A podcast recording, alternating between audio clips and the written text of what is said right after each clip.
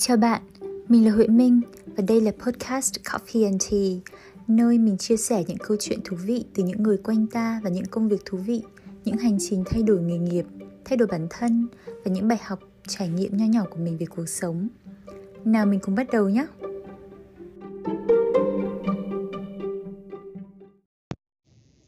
Hello tất cả các bạn, mọi người có khỏe không? À, mọi người đang làm gì? Không biết là có phải các bạn đang nghe mình trong lúc các bạn đang chạy bộ hay là đang lái xe hay là đang nằm dài sau một ngày làm việc mệt nhọc không? Hôm nay mình muốn chia sẻ một chút về cái chủ đề gọi là personal finance, tức là cái tài chính cá nhân và chia sẻ theo cái quan điểm cá nhân của mình những điều mà mình ước là khi mình còn trẻ trong độ tuổi 20 mình đã biết hơn và nếu có thể uh, có cách nào để quay trở lại quá khứ thì mình sẽ nói với bản thân mình uh, là Minh ơi nên làm thế này và nên làm thế kia để quản lý tài chính cá nhân tốt hơn. Và tuy nhiên thì mình nghĩ là ai cũng cần có thời gian để học được những bài học của mình. Không đúng với chuyện này thì cũng đúng với chuyện khác. Cho nên uh, tuy gọi là muộn hơn mình mong muốn nhưng mà thực sự là có lẽ là mình cũng cần gần đấy thời gian để học được cái uh, bài học của mình liên quan đến chuyện tài, tài chính cá nhân. Vậy thì mình cùng bắt đầu nhé.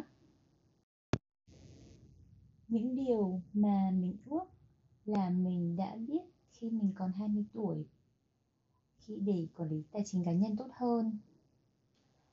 Chắc là mình cũng như rất nhiều bạn ở đây um, mình đã từng có hơn một cái credit card. Trung bình là hai mình không nhớ có lúc nào mình có ba không nhưng mà mình có hai credit card và hai debit card và mình nghĩ như vậy thực sự là quá nhiều. Lý do mình có hai credit card không phải là vì mình ờ, thiếu tiền hay là mình thích chi tiêu mà đôi khi vì nó tiện và mình nghĩ là ok cái phí thường niên nó cũng không cao thì cứ cầm đi cũng không sao cả. Ừ, cái lý do mà mình nghĩ là mình nên chỉ có một credit card thôi đó chính là vì nó sẽ giúp bạn uh, quản lý chi tiêu một cách tốt hơn. Streamline tiếng anh có thể dùng từ streamline quản lý chi tiêu tốt hơn và mình hiểu được là mình đang tiêu ở đâu và hạn chế tránh những cái rủi ro mình phải trả muộn. Đấy là cái thứ nhất. Điều thứ hai mà mình uh, mong muốn nói với bản thân mình ngày xưa đấy là hiểu cái lãi suất của cái credit card của mình và hiểu cái cơ chế của nó và đừng có bao giờ chỉ trả minimum payment thôi. Đây là một cái lỗi rất rất là ngớ ngẩn và mình đã mắc phải trong mấy năm mà mình mang một cái hiểu nhầm nó cực kỳ lớn. Là nghĩa là mình, miễn mình chỉ trả minimum payment cái số tiền thanh toán tối thiểu là như vậy là mình ổn. Mình không phải trả lãi suất. Và mình cứ carry on cái cái nợ trong vài triệu vài triệu. Nhưng mà vì mình nghĩ là không có vấn đề gì, cho nên là mình cứ tăng tăng uh, tiêu rồi lại quẹt rồi lại trả rồi lại tiêu. Thực sự là rất là dốt mình phải nói như thế. Và mình biết là mình mình ước là mình biết điều đó sớm hơn. Và rất may là cuối cùng mình đã nhận ra và mình đã đóng cái tài khoản đấy. Đấy là tài khoản ngân hàng HDBC nó đã gắn bó với mình. Một thời gian rất là dài hồi mà từ mình uh, đi học ở Mỹ sau đấy về nước. Vài năm mình vẫn dùng nhưng sau đấy mình đã đóng lại vì mình thấy không cần thiết rất may là vì mình đã đóng tài khoản cho nên mình đã trả hết được nợ không còn lặp lại cái lỗi ngớ ngẩn đấy nữa. Um, điều tiếp theo là mình nghĩ mình nên uh, không nên tiêu trên credit card rồi mới trả. Cái này nó liên quan đến một cái ý khác đấy là mình mình nên hiểu cái cái phong cách chi tiêu của mình những cái um, hạng mục chi tiêu chính. Trước tiên là bạn sẽ nên lập ra một cái budget. Ví dụ như mức lương của bạn giả dụ thôi nhá là khoảng 30 triệu. Bạn ở với bố mẹ bạn sẽ phải lập nên những cái khoản uh, chi tiêu mà mình bắt buộc phải trả. Ví dụ như tiền xăng tiền xe 500 nghìn một tháng. Uh, đưa tiền ăn cho bố mẹ 2 triệu một tháng 3 triệu một tháng.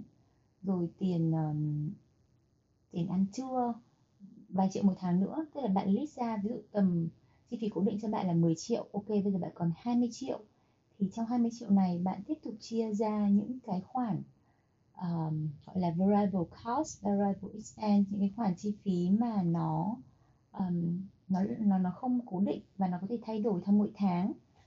Um, bây giờ bạn còn 20 triệu thì bạn tiếp tục chia nhỏ ra những cái hạng mục lớn như là entertainment, um, đi chơi giải trí, education và đầu tư học hành cho chính bạn. Ví dụ mua một khóa học trên Udemy trên Coursera hoặc là bạn học mà một cái lớp mà nhảy một lớp vẽ nào đó. À, bạn mỗi người có một cái phong cách sống khác nhau. Có người thì sống tối giản nên chi tiêu của họ cũng đơn giản hơn. Có những người um, họ uh, muốn chi tiêu nhiều cho hiện tại thì cái này không có đúng có sai.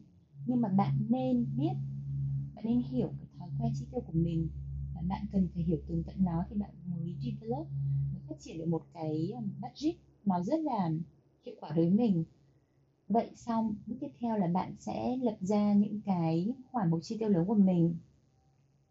Sau đó bạn nên, sau khi đưa ra một cái khoản, ví dụ như là 10 triệu nữa hoặc 15 triệu nữa, dành cho những khoản chi phí cố định, thì phần còn lại là bạn sẽ saving và có thể là đầu tư nếu mà bạn đang khởi điểm mình đang nói với mình uh, mình nói với mình trong quá khứ và nếu mà mình chưa có một xu tiết kiệm nào thì mình sẽ khuyên bản thân mình là tiết kiệm aggressively tức là tiết kiệm một cách rốt ráo tiết kiệm cho cái gọi là emergency fund. Nhỡ đâu trong trường hợp mình có đột xuất mình cần số tiền đấy ví dụ như là bố mẹ mình ốm hoặc là mình bị ốm hoặc là mình bị nghỉ việc nhất là mình cần công thức trung bình là tầm 6 hoặc là nhiều hơn thì là 12 tháng thu nhập của à, không phải sorry không phải 12 tháng thu nhập là 12 tháng chi tiêu trung bình của một tháng. Đó là cái khoản mà bạn cần có để um, dự trữ. Sau khi mà mình có thể dự trữ được cái khoản này thì mình bắt đầu tính đến chuyện là um, đầu tư.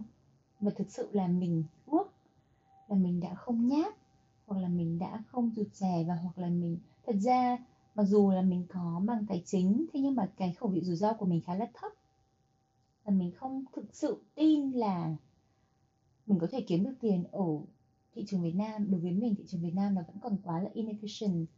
Nó không hiệu quả và nó là nơi mà cả lớn nuốt cả bé và đa phần uh, những người nhà đầu tư nhỏ nhỏ lẻ họ sẽ mất tiền nhiều hơn là họ được có thể trong một khoảng thời gian ngắn họ sẽ được một à, một khoản lời nhưng mà vì long term mình không tin là mình có thể biết được thị trường hoặc là mình có thể earn được một cái interest một cái um, return đủ. Cho nên là mình mình đã từng cho tiền vào thị trường hóa nhưng mà rồi mình rút ra. Thế nhưng mà hiện giờ thì do mình không còn ở Việt Nam nữa và mình có cái khả năng access được cái thị trường của Mỹ cho nên là hoàn cảnh nó cũng khác. Tuy nhiên thì mình nghĩ là nếu mà mình quay lại quá khứ thì ít nhất là mình cũng sẽ cho tiền vào những quỹ đầu tư chỉ số. Mình sẽ có một bài để nói về cái quỹ chỉ số này kỹ hơn. Thế nhưng mà nôm na cái idea ở đây tức là quỹ đầu tư chỉ số nó sẽ giúp bạn coi như bỏ một đồng tiền của bạn vào tất cả các công ty và khi mà thị trường lên thì uh, cái cái khoản đầu tư của bạn cũng lên. Đấy là cái điều mà mình thật sự là mình muốn là mình đã biết mình đã nghĩ đến nó nhiều hơn. Và mình đã làm từ trước thay vì bây giờ mình bắt đầu làm. Một cái điểm nữa mà mình mình mình ước là mình ờ, nên làm khi mà mình còn trẻ ấy, đấy là không có cầm thẻ xong rồi quẹt. Rồi sau đấy cuối tháng mới trả. Mình nghĩ là có rất nhiều bạn trẻ kể cả trẻ và cả không trẻ cũng có cái thói quen này. Thực sự là nó không tốt. Um, nó nó nó làm cho mình uh, chi tiêu một cách nó gọi là nó hơi vô tội vạ hơn. Ví dụ tại vì lý do vì sao? Tại vì khi mà bạn quẹt thẻ thì cảm giác nó nó về mặt nó tâm lý nó không xót xa như là khi bạn phải trả tiền bạn phải rút tiền từ trong ví đưa ra nó kiểu như là một cảm giác là ôi tôi phải chia lìa với cái đống tiền này của tôi. Nhưng mà khi quạt thẻ thì cái cái um, uh, sorry cái um, cái pain ấy nó rất là nhỏ kiểu chạm một cái thế là xong. Nhưng mà cuối tháng những cái khoản chi tiêu đấy nó sẽ add up lên và nó sẽ làm cho bạn đôi khi bạn sẽ thấy ngạc nhiên. Tối tôi đã tiêu quá nhiều như thế này nhưng mà mình vẫn phải trả. Và đến tháng sau thì thói quen vẫn được lặp lại. Cho nên uh, lời khuyên của mình ấy là nếu có thể thì ờm, chúng ta nên dụ như là mình để khoảng 5 triệu hoặc 10 triệu hoặc 15 triệu đi chăng nữa. Mình đang lấy một con số ví rất là ví dụ thôi. Gọi là cái khoản mà bạn uh, đưa ra để mà uh, mình có thể chi tiêu vào những khoản tùy ý. Và mình để cái khoản đấy ở trong tài khoản tiết um, tài khoản checking. Còn phần còn lại à, tất cả sau khi tất cả chi tiêu à, mình xếp sang một cái tài khoản khác. Và cái phần à, mình sẽ chỉ tiêu cái thẻ tín dụng trong khoảng 5 triệu thôi. Bạn biết là 5 hoặc 10 triệu thôi bạn biết là mình sẽ chỉ được tiêu cái số đó trong vòng một tháng. Như thế thì bạn sẽ vẫn có thể dùng được thẻ tín dụng nhưng bạn sẽ không còn quẹt vô tội vạ và quẹt uh, những lúc nào mình thích nữa. Mình uh, đã từng là ở cái trong cái tình trạng như thế ví dụ như là mình đi uh, đi ăn đi uống hoặc là đi ghé shop thì tôi tự dưng thấy một cái váy rất là đẹp. Và ôi tôi thấy cái ví này thích quá thôi mua luôn hoặc là chuyển khoản luôn. Thích quá không thể đừng được. Cái này uh, nó không sai nhưng mà về lâu dài nó sẽ không uh, nó sẽ không đem lại sự giàu có cho chính chúng ta. Và nó chỉ thỏa mãn được cái sở thích nhất thời thôi. Và về mặt tâm lý học ấy, thì khi mà bạn có một cái gì đó sau tầm vài tháng hoặc cùng lắm một năm, bạn sẽ trở nên quen với nó. Và bạn không còn thấy cái sự hào hức, hứng khởi nữa và bạn lại tìm mua một cái đồ mới để bạn lại có cái cảm giác đấy. Thì cái cơ chế của tâm lý của chúng ta là adaptation, chúng ta sẽ quen với cái sự hiện diện của đồ vật đồ vật nào cũng thế, kể cả là một chiếc MacBook Pro rất là đẹp, một chiếc máy ảnh X-T3 rất là xịn uh, một cái máy ờ, uh, ghi chép Remarkable rất là long lanh. Mà sau tầm vài tháng cái excitement nó cũng giảm dần và chúng ta sẽ phải hiểu cái tâm lý hơn của chúng ta để mà uh, chúng ta không bị xa đà và mua những cái thứ như thế nữa. Bây giờ thì mình có thể chia sẻ thêm một chút về cái cách mà mình quản lý chi tiêu cá nhân của mình. Cái cách này sau rất nhiều năm rất nhiều thời gian lơ mơ chọn cách này chọn cách khác. Mình cuối cùng mình đã nghĩ là mình bắt phải bắt đầu quản lý chi tiêu của mình một cách tốt hơn. À, mình cũng đọc rất nhiều sách và về uh, budgeting về personal finance. Có sách thì họ khuyên là quản lý từng dòng từng loại chi tiêu. Có khách thì sách thì nó khuyên là không nên. À, miễn là mình cảm thấy cái chi tiêu đó matter là đủ thì cuối cùng là mình cuối cùng đã phải bắt tay làm một cái bảng spreadsheet cho chính mình. Uh, như những gì mình đã nói là mình phân chia uh, theo các hạng mục. Mình có hạng mục thứ nhất là các cái khoản chi tiêu lớn hạng mục thứ hai là gọi là cái sub category hạng mục chi tiêu nhỏ hơn. Mình sẽ track các cái loại chi tiêu của mình hàng tháng và cái loại income của mình theo mỗi khi nó phát sinh. Um, mình có một cuốn sổ và mình sẽ ghi lại những cái khoản um, chi tiêu của mình.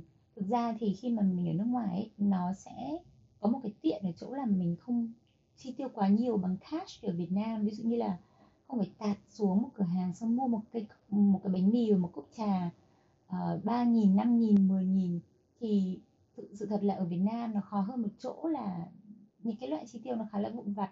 Bên này thì các loại chi tiêu nó đơn giản hơn và mình đều hầu như đều trả bằng thẻ. Cho nên là mình dễ uh, kiểm tra dễ keep track được hơn. Um, thì cuốn sổ này sau tầm một tuần hoặc là cuối tháng thì mình sẽ uh, đưa vào cái file này và mình sẽ từ cái file này mình sẽ phân tích. Mình lập những cái chart để mà mình phân tích xem là um, tháng này có gì uh, chi tiêu nhiều hơn bình thường uh, có có cái um, có mình có income gì thêm hoặc là mình đã saving ít hơn hay nhiều hơn bình thường. Lý do là vì mình bắt đầu muốn tăng cường cái phần saving của mình và từ cái saving này mình sẽ đầu tư thêm vào thị trường chứng khoán. Mình bắt đầu cảm thấy là có những cái loại chi tiêu nó không cần không thực sự cần thiết và khi mà mình keep track từng dòng chi tiêu như thế thì mình sẽ nắm được là cái mức chi tiêu hàng tháng của mình để mà sống một cách bình thường một cách um, vừa đủ là bao nhiêu. Và nếu mà mình chi tiêu nhiều hơn thì thực sự là nó có quan trọng đến thế không? Mình cố gắng saving 30 đến 50% và sau đấy thì mình đầu tư vào những cái quỹ chỉ số um, tại Mỹ hoặc là tại Canada. Uh, với mình hiện giờ mình thấy đây là một cách uh, quản lý tài chính chi tiêu cá nhân nó nó hợp với mình. Tuy nhiên nó có thể không hợp với những bạn mà thứ nhất là bạn có rất nhiều loại chi tiêu nhỏ nhỏ uh, bằng cash và bạn không thích phải ghi chép uh, không thích phải uh, uh, tìm hiểu uh, xem là mình phải bạn không thích thực sự không thích nhìn vào cái khoản chi tiêu của mình hay là bạn không thích um, phải gọi cái này mình không gọi là uh, gọi là chi ly tỉ mỉ nhưng mà nó cũng thực sự bản thân mình mình không phải là người thích tính toán từng ly từng tí. Nhưng mà mình nghĩ là đây là cái lúc mà mình cần phải bắt đầu thay đổi cái thói quen và um, saving cho tương lai saving cho cái financial freedom của mình. Và do vậy đấy là một cái giá nhỏ để mà mình chấp nhận uh, và mình keep track những cái chi tiêu của mình từng hạng mục um, thôi uh, mình sẽ để link cho các bạn uh, cái cuốn sách mà nó đã làm thực sự là thay đổi cái suy nghĩ của mình uh, trong cái nốt.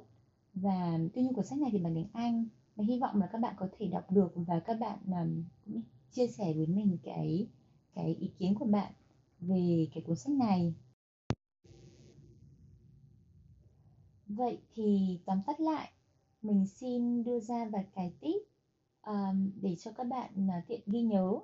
Thứ nhất đấy là um, bạn nên lập một cái monthly budget và keep track theo từng um, hạng mục Excel từng hạng mục chi tiêu một bằng Excel hoặc là bằng những cái app như là Mint hoặc là những cái app ở Việt Nam. Um, thứ hai là bạn nên um, hiểu các cái khoản chi cố định của mình và chi không cố định không thường xuyên của mình. Thứ ba là nếu có dùng credit card thì phải nên trả đúng hạn và đừng bao giờ chỉ trả minimum và cái lãi nó sẽ đắt cực kỳ là cao. Ờ, và tăng cường sử dụng những cái loại cashback những cái thẻ mà cho bạn cashback. Ừ, thứ tư đấy là uh, nếu mà bạn chưa có tiết kiệm thì hãy uh, tiết kiệm ra một cái quỹ dự phòng tầm 6 đến 12 tháng um, của cái phần chi tiêu mỗi tháng của bạn. Um, phần còn lại bạn cố gắng đầu tư bạn có thể đầu tư vào um, từng loại cổ phiếu hoặc là uh, bond hoặc là quỹ ETF cái này thì mình sẽ không đưa ra lời khuyên tại vì mỗi người có một hoàn cảnh khác nhau một cái mức chịu đựng rủi ro khác nhau. Nhưng mà mình vẫn khuyên là nên thực sự phải hiểu cái loại rủi ro và cái khẩu vị rủi ro uh, của bạn để bạn à, đưa ra được cái quyết định mà phù hợp nhất với bản thân. Nếu mà bạn không tự tin thì bạn có thể hỏi um, anh chị và bạn bè hoặc là những cái người có kiến thức sâu về tài chính để họ đưa ra lời khuyên cho bạn. Hoặc cũng có thể là bạn um, làm những cái thử những cái bài test về mức độ uh, đánh giá khẩu vị rủi ro để họ đưa ra lời khuyên cho bạn. Là bạn nên đầu tư theo quỹ chỉ số hay là theo stock? Um, còn gì nữa không nhỉ? Và một cái nữa mà mình điểm cuối mà mình muốn nhấn mạnh ở đây đấy là có thể bạn đánh giá nó hơi thấp nhưng mà cái tầm quan trọng của compounded interest rate là rất là lớn. Um, và nó gần như là một cái kỳ quan uh, thứ 8 của thế giới. Cái này là anh sẽ nói cho người mình nhá. Và khi mà mình còn trẻ khi mình còn chưa có nhiều tiền để tích lũy thì mình không thấy được cái impact của nó nhưng mà nếu mà bạn à, cứ tìm một cái công cụ nào đó để tính thử ví dụ như là bạn cho một số tiền là x và bạn nhập vào với lãi suất là 10% một năm bạn sẽ thấy là sau 30 năm, 40 năm con số tiền đó lên cao một cách rất là khổng lồ và bạn không tin nổi. Và đấy là cái cái vẻ đẹp của à, cái compounded interest rate. Tuy nhiên thì cũng mình cũng sẽ nói về cái cái topic này ở một cái à, podcast khác mình nghĩ là hôm nay cái bài chia sẻ của mình cũng tương đối là đủ rồi và mình rất mong là được à, nghe những cái ý kiến của các bạn về cách các bạn quản lý chi tiêu um, các bạn có điểm nào đồng ý hoặc là không đồng ý với cái cách của mình thì cho mình biết thông qua cái comment uh, ở trên um, Facebook page của mình nhé. Và cảm ơn các bạn đã lắng nghe. Chúc các bạn một ngày vui.